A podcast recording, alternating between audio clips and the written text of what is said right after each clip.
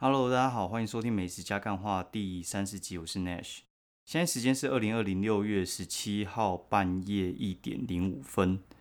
那至于为什么会这么晚呢？是因为就因为我明天要下高雄，然后我机器其实现在已经在台北都架好了，所以我应该不会把这个机器带下去吧，所以就搞到比较晚一些。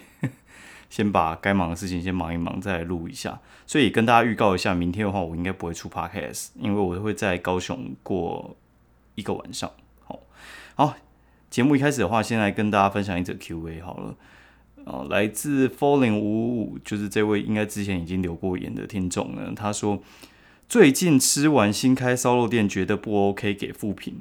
过没几天看到买家他去买评价洗高分，请问 Nash 对买评价的看法？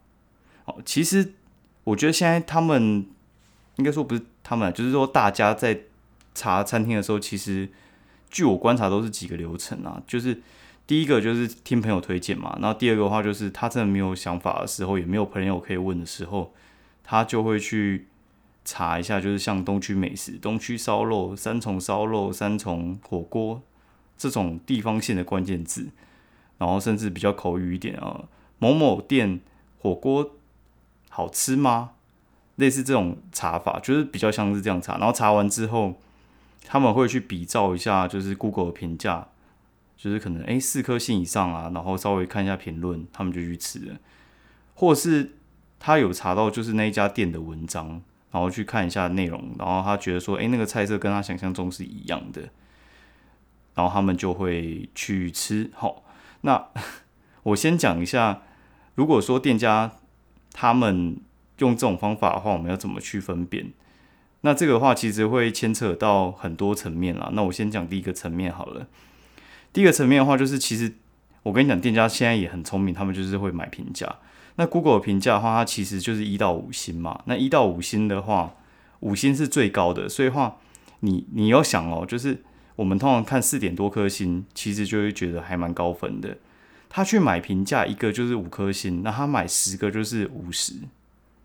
那你一一星乘以十次也是十，然后十加五十除以二十是三颗星哦。所以话我会讲这个意思，就是说他去买一个五颗星的，可能跟你一颗星的抵掉之后是三颗星，所以他必须要买两个、三个五星之类的去抵掉你一个一星的。所以如果说你就是看到那种很高薪的，然后他评价很少，他会很容易因为你的低评价去浮动。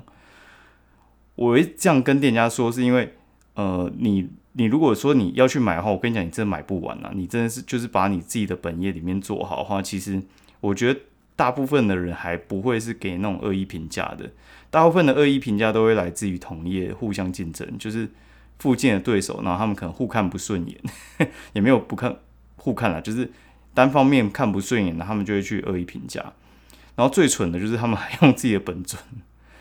好，然后 Google 的话，它有另外一个机制，就是像有些人会去恶意评价嘛，那恶意评价的话，一定就是会有一些反馈的机制，可能用检举那些去下架。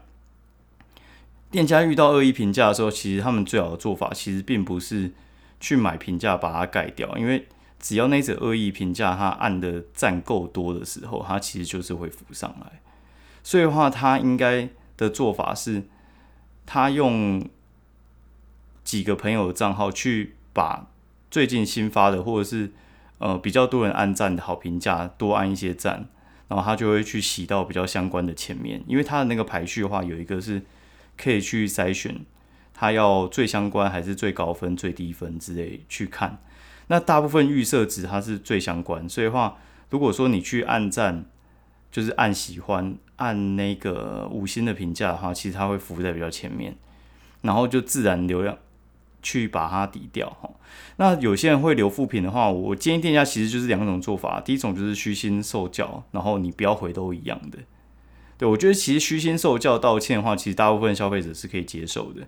但是如果说你就是一直回一样哦，谢谢指教，不爽不要吃，那你这样其实就跟他妈没回一样，你干脆就不要回，就超瞎的。有些店他妈就是这样回，我真的搞不懂诶。对，然后有些。人嘛，他们会看到，哎，有点像是某个朋友，然后他他去吃，觉得很不爽，然后他就留一星，他们有时候会呼朋引伴，然后跑去一起留一星。其实我我我个人建议是不要啦。你你要的话，你就留一星，你都不要讲话。你一讲话有可能会出事，因为有些店他们真的会去告那些人哦。然后反正我觉得你这样做就是去赌人家是不是疯子啊。我觉得其实以这个年纪来讲，我觉得这个行为不是那么好，尤其是你用你的本尊去做这件事情，我觉得是不智之举。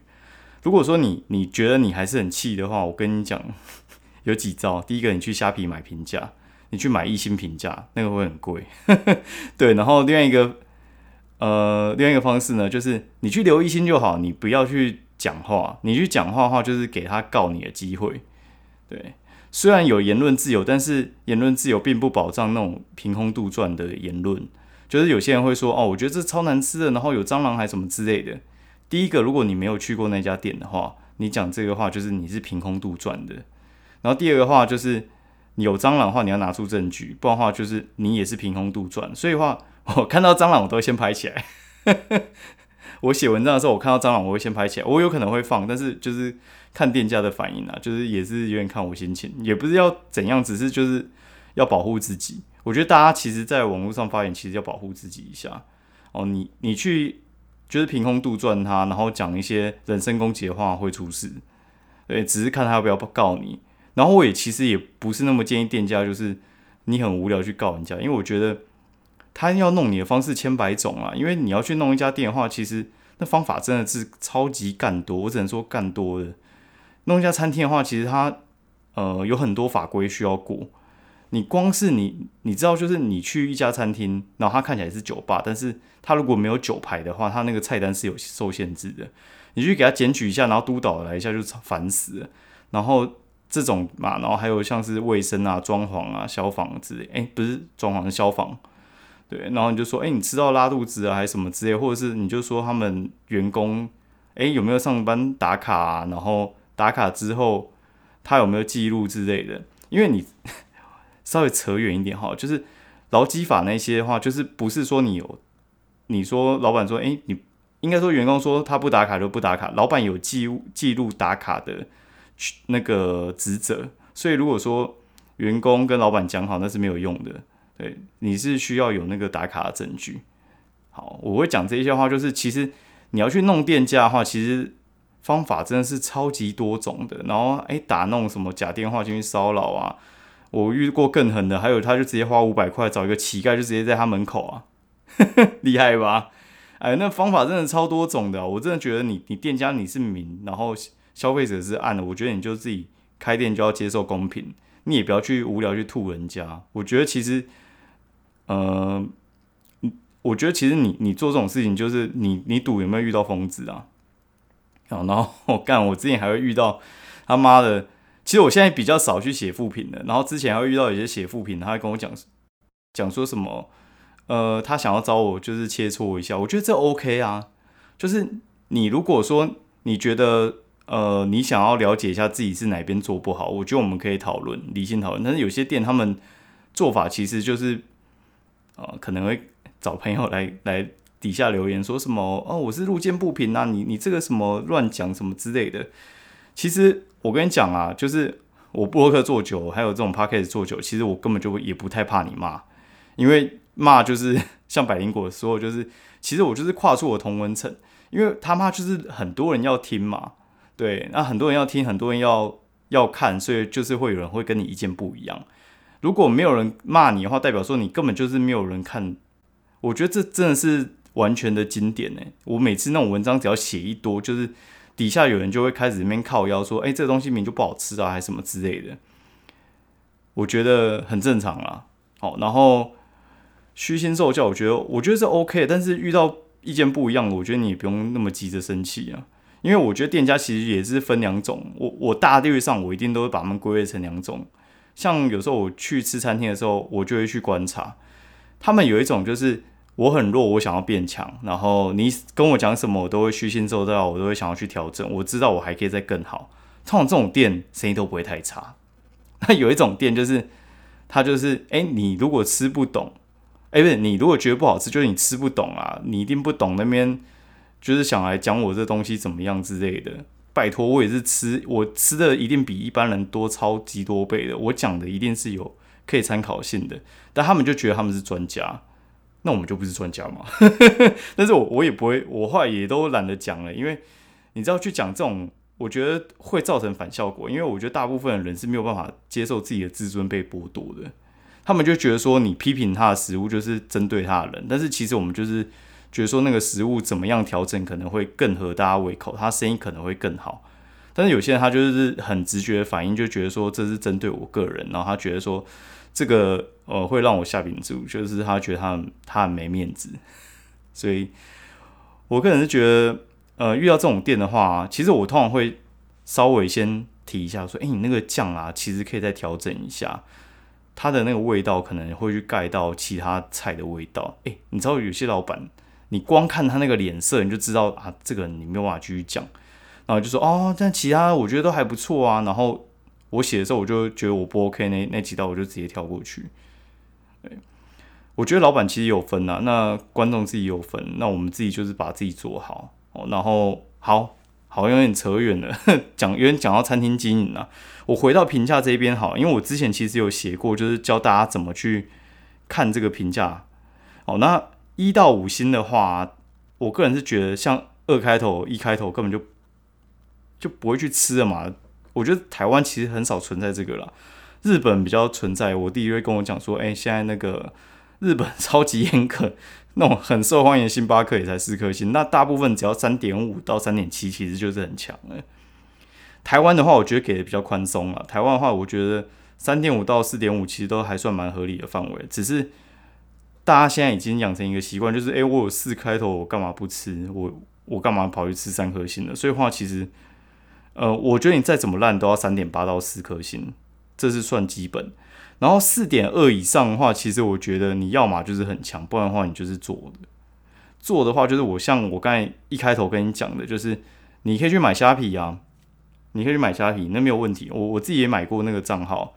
我我有超级多的 Google 账号，然后你在评价的时候，你就去切那个 VPN，你去换你的 IP 去去评价，哦，反正一个账号才四十几块，还 Google 老号诶，你可以去找，那超多的，反正虾皮有在卖，你你要买就去去买，你你也可以买到超多，你可以买 PTE 账号还是什么之类的，反正外面在操作舆论就是用这种方式啊，所以有这个评价其实不意外嘛。好，然后。呃，要买的话，其实反正你还要切 VPN，所以话你可能一一个账号大概四五十块嘛，你你直接买一则评论，就是请那个虾皮的卖家直接去帮你评的话，诶，一个大概就五十块，但是你不要弄脏自己的手，对，很爽哈。就是如果说你要去无心吹捧自己也 OK，但是我觉得有些人他们买的太低端了啊，就是你去看那个留言的账号，他就只有一则评价，就是在讲这家餐厅。我跟你讲，这种评价呢，也很容易，可能过一个月就被 Google 移除掉了。哦，那我觉得，如果说你你要买账号，你就买高端一点的，大概是这样。哦，然后呃，店的评价，我觉得小于五十的时候，其实它会有一种采样不足的状况，就是它其实没有受过很多人吃，然后没有评价过，所以我觉得其实参考性的话，我觉得你建议你多研究一下啦。要么就是店太新，不然就是太远啊。好，然后。呃，好，然后我来讲一下，就是另外一个例外，就是我说他们可能是评价五星是做出来的。你有遇过有一些店，他说，呃，你只要给我五星评价的话，我就送你雪糕，送你冰棒，或者是我就送你水饺，或者是送，哎，不是水饺，通常是送什么水果、火锅料之类的，大部分都是这个方式啊，然后或者打九折。我个人都是觉得这样其实。做出来那个评价都会太多，而且看起来太假，而且有些评价还在上面写说打卡送雪糕哦，靠背哦，我就觉得那个太假了啦。哦，然后所以我个人是觉得，嗯，你就去看一些他留言比较真实一点的东西，我觉得其实是有 OK 的。哦，然后因为我这我其实本来是还想讲布洛克到底怎么写文章，我觉得这样讲下去可能会太长。那我觉得就留着之后讲好了，反正那个我觉得觉得可以讲一集哦。然后 Google 这样子看的话，你还去看一些，就是有些人留的比较详细。但是我跟你讲，有些他妈有些贱货就是同业，他们也是留很详细。那你就觉得，干真的是被弄到一个不行。而且 Google 那评论其实没有办法删的，对你只能就是用其他评论多点一些五星去，多点一些喜欢去压掉它。然后另外一个话，我觉得另外一个我很常用的工具叫做爱食记，爱食记就是那个爱情的爱，然后食物的食，记录记，日记记啊，对。然后它是台湾最大的美食 App，嗯，它非常好用，对。然后它是省去你用 Google 一家一家找的那个困扰了，因为它上面全部都是实际啊，然后上面还有周排、月排之类，你可以去看一下最近到底流行什么的。然后它的运算机制的话，它其实跟 Google 我觉得是有点类似的。好，大概是这样。我我我我个人还蛮建议，就是两个东西可以搭配用一下。然后上面它还会有有一些留言，我觉得都可以交叉看一下。不然的话，有时候你朋友被你带去吃一家雷店，他很干，你也很干，因为我觉得 带人家去吃雷店其实还蛮瞎的。好，然后哎，我顺便分享一下，如果说你是做餐厅的话，其实我遇过有一家店，我觉得他超级聪明。我后来就把这个方法，我就是推广给就是我自己比较熟的卖家。我说你不要那边打卡送雪糕或者什么评价送雪糕，我觉得那个都太瞎了。打卡的话，人家 Facebook 就是出门之后就直接删掉啊，或者是他就一开始就是锁个人，而且你也不知道说他到底分享出去到底是触到多少人，他可能好友就是十个啊，那跟一千个那个价值单是不一样嘛。而且我觉得如果是一千个他们那种打卡送雪糕那种，他觉得出去就直接删掉，你也不可能出去跟他讨说，哎，你删掉啊，你要还我雪糕。怎么可能？对啊，所以的话，我觉得其实不太行得通啦。那我遇到有一家店，他的做法其实还蛮好的，就是他说用完餐的时候，他就问你说：“诶，你觉得好吃吗？”如果你觉得好吃的话，你帮我五星评价，我送你一张下次来的八五折券。哇，干，这超强的诶。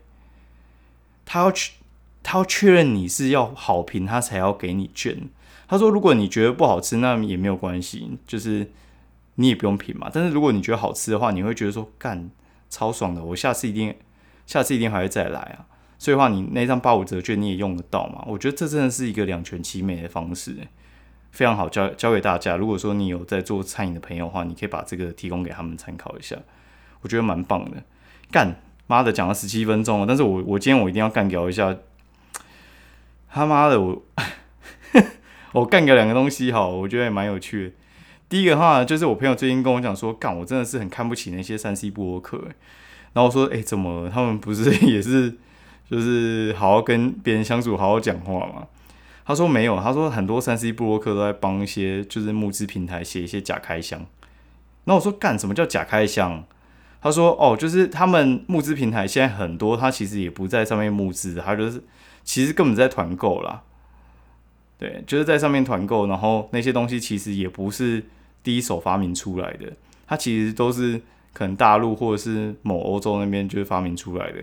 他说也没有觉得不好，但是他其实会缺乏保固。诶，你有想过这件事吗？你买那些募资平台的东西啊，如果说你是买什么背包啊，那坏掉就算了。但是你是买一些电子用品，它是会有维修的几率的话，但它是团购来的，还是海外团购，你保还不知道跟谁保诶。那到底那个国内创新的东西是谁会修啊？所以那个募资平台的东西哦，就是我觉得有些东西，呃，需要维修的话，你自己要少买啊。然后他会提三 C 布洛克，就是因为因为三 C 布洛克，但是有钱有案子就接啊。那怎么会去管你这个东西到底有没有维修保固？就我来就开箱就花式吹捧五星推爆，那你就买了。那买了之后维修关我屁事啊？会不会查？对啊。我觉得这这也怪不了他们啦，但是我觉得干那募资平台妈变团购平台还蛮干笑的，我还没有想过其实可以这样玩呢。我真的觉得这样玩其实还蛮聪明的，干我也要去募资一下，他妈的有够贱哦！然后我朋友今天就跑去，就是有一有一有一家公司面试嘛，然后他就说干那家公司呢，他们。就是给他们做那种性向测验，然后做完性向测验的时候，在面试的时候跟他说：“哎，我觉得你好像是一个懒惰的人哦。”我靠背，那我再跟他讲说，看完性向测验就跟他讲你很懒惰，那是不是就是哎？那如果说这个选项跑出来是懒惰的话，全部都把你就是跟你讲说，哎，你回家去去等通知，然后全部都不通知就好了。我觉得这超瞎的啊！怎么还会有大公司这么看重形，就是那种呃，怎么讲现象测验？我觉得你可以参考嘛，因为我觉得像积极跟懒惰这件事情，我觉得我遇到不同主管或者是不同的事情的话，会展现出我不同的性质。我可能遇到很鸡巴主管，我跟他提什么都不会过的话，我当然是显得懒惰啊。但遇到一个好主管，然后又是我有兴趣的工作内容的话，我当然就是会全力以赴嘛。干他妈这个东西还会有人面试拿出来讲，真的是他妈智障诶。全部看新疆测验公司就去死吧！干我都不懂诶，你考我英文测验或专业的东西我都 OK 啊，没有人说不让你考，但是你考那新疆测验到底是三小？我我其实搞不太懂诶。对啊，然后我觉得那面试的过程不是就是要把那种风险降到最低嘛？那你去新疆测验到底是三小，你就靠你直觉去觉得这个人的魁跟你合不合不就好了吗？干真的不懂哎，那些智障公司到底在冲很小，或是有人可以跟我解释一下，我觉得也 OK 了。好，今天就讲到这边，那明天我不会录哦，请大家安心休息。好，先这样，晚安，拜拜。